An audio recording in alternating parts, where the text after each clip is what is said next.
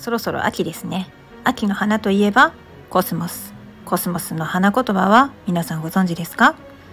なんと美しい秩序ということです。その秩序を保つために使う道具のお話本編参りましょう。んにちは。アロマセラピストであり、和精油とご当地化粧品のセレクトショップ、ミューズネストのオーナーでもある私、コンミユが、アロマセラピーの知識や自己流子育て、健康雑学などをご紹介するチャンネルです。ただ、今日はあまりアロマとは関係ない話です。えー、私はですね、アロマセラピストでもあるんですけれども、手帳の変態としても知られています。一部の人にはね、あの、すでにこうアーカイブに残さないライブなんかでちょこちょこ話してるんですけれども、で、今年ね、あの、10月始まりの手帳をいろいろ探していてですね、1個逃したのがあるんですよね。10月ですよ。1月から始まるのに10月に、9月にもう逃してるんですよ、買うの。もう買えない。これが、あの、あれですね、 Voicy で活躍されているワーママハルさんがですね、プロデュースされている自分軸手帳ですね。自分軸手帳すごいね、あの気になってたんですけれども、まあ、もう予約終了でございますよ。完売ですよ。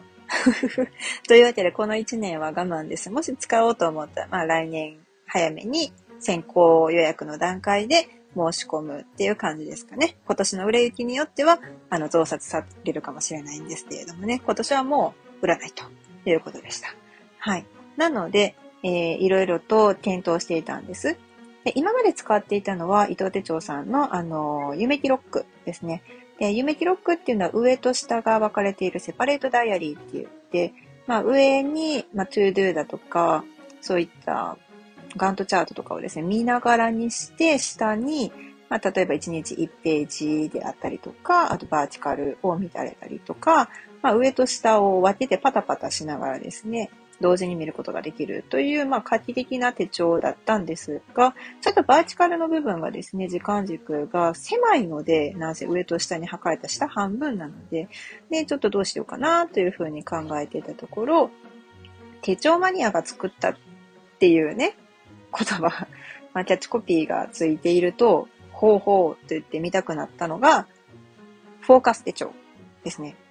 今回フォーカス手帳はですね、今回初めて出されたみたいですね。うん。でフォーカス手帳第1版なわけですよ。その、なんか、もうすでにですね、インスタライブで、あのー、フォーカス手帳の考案者の方がですね、何度も何度もあのいろんな使い方を紹介されているんですけれども、その中で自分自身でも、あ、ここもうちょっとこうしたらよかったな、ああしたらよかったなっていうのが出てこられています。と同時に、まあ私も確かに使っていて、うん、こここうした方がいいんちゃうかな。もうちょっとここが足りへんな、みたいなところはいろいろあるんですけれども、今のところ結構ですね、面白く使わせていただいております。うん。で、まあ、この手帳をですね、書くにはペンが必要ですよね。ペンなんかどうでもええやんかと100円のボールペンでええやないかって思われる方は全くもって面白くない話だと思うんですけれども、ペンってほんと沼ですよね。その文房具って、なんて言うんですかね。その手が届く幸せ。その100円、200円、300円、まあ1000円以内とか。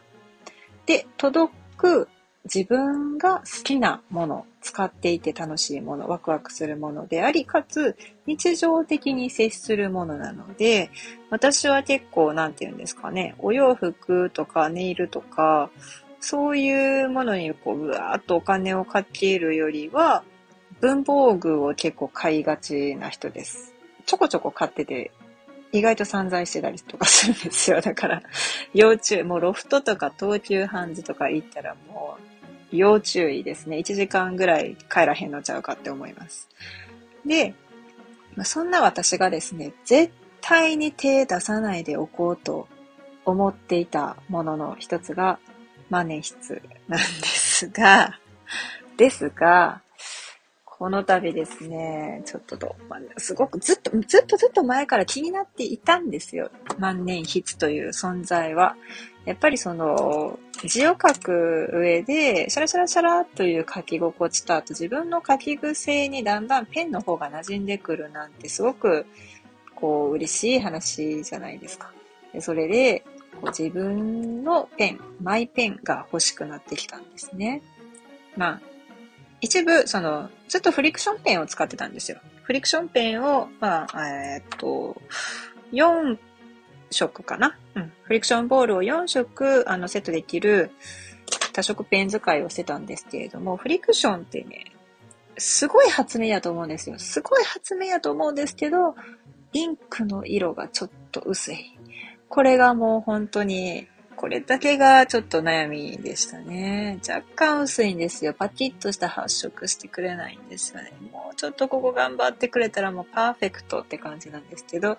まあでも一部でその消えたらダメな書類とかもあるわけで、そういう時はね、ボールペン使います。そういう時はジェットストリームがお気に入りです。で、えー、パッとしない発色、パッとしない発色とか言ったらめっちゃ怒られそうなんですけれども、えー、万年筆でですね、まあ、消えない文字をどうせ書くならば、綺麗な色味のインクとかも使いたいなっていうことで、沼にはまりましたね。うん、で、パッとこう万年筆売り場を覗いた時に、それまでその万年筆っていうのはどうしてもその舶来物で、海外のメーカーさんのね、ものがすごく有名ですよね。で、さらにそのインクも、あの、どちらかというと、舶来物、舶来物っていう言い方もなんなんですけど、例えば、その、晴天をつけの渋沢栄一が留学とかしてですね、向こうでペンを使って何かを書いているっていうようなイメージでございますよ。ね、日本人は筆だったわけで、それまで うん。で、鉛筆でもなくペンってなると、まあこういうつけペンみたいなね、感じのものなんですけど、そのインクでですね、まあ、プロデュースドバイパイロットとして出てきたものが、えー、色雫というインクが出ておりまして、色彩雫という風に漢字で書いております。色雫ですね。なんかもう、それだけで、ああ、私、和声優の人やから、これちょっと買わなあかんのちゃうかなみたいな、何の脅迫観念かわからないんですけど、とりあえずこう、ふらふらーっと惹かれて見て、見に行ったら、やっぱりその色味とネーミングが素敵なんですよね。あのー、少し赤い、深い赤、ワインレッドで、まあよく言われているような色が例えば山ぶどうっていう風に表現されていたりだとか、あとはそうですね、うん、エメラルドグリーンでもなくターコイズでもなく何グリーンかなっていうようなグリーンには、あの、小炉、松のね、つゆ、小炉っていう風に付けられてたりだとか、あとはですね、ちょっとこう、黄土色か、まあ、黄金がかった、でも黄土色なんですけど、この色に付けられている名前が、稲穂。ということで、はー、お買い上げみたいなね、あの、欲しくなってしまいまして、で、万年筆デビューをすることになったんです。コンバーターの使い方さえも知らなかったんですけれども、万年筆のインクの入れ方、えー、入れ替え方、詰め替え方も今やバッチリでございます。で、やっぱり書いてみるとすごくですね、書きやすいです。うん。えっと、結局、その本体として買った万年筆はですね、えー、パイロットのキャバリエというシリーズなんですが、見た目は本当にあの、ボールペンのように細いタイプです。万年筆ってちょっとこうね、太いイメージがありますけれども、細軸なんですけれども、ものすごく書きやすいです。安定感もあって。で、あの、スペース取らないので、ちょっとすっごく嬉しいですね。今からこれをどう使いこなしていこうかなというふうにうん、思っているのとともに、まあそうですね。まあ、色味もそうなんですけれども、そこから想起される香りって何かなみたいなトレーニングにもなったりとかね、します。日々連想ゲーム、脳トレしとかないとボケそうです。はい。そんな私の毎日をお届けしました。お気に入りのね、あのー、万年筆の種類であったりとか、あとはインク情報などがありましたら、えー、どしどしレターをいただければなと思っております。ではでは今日も良い一日をお過ごしください。えー、和製油とご当地化粧品専門店のニューズネストのオーナー、コンビヤでした。ではでは。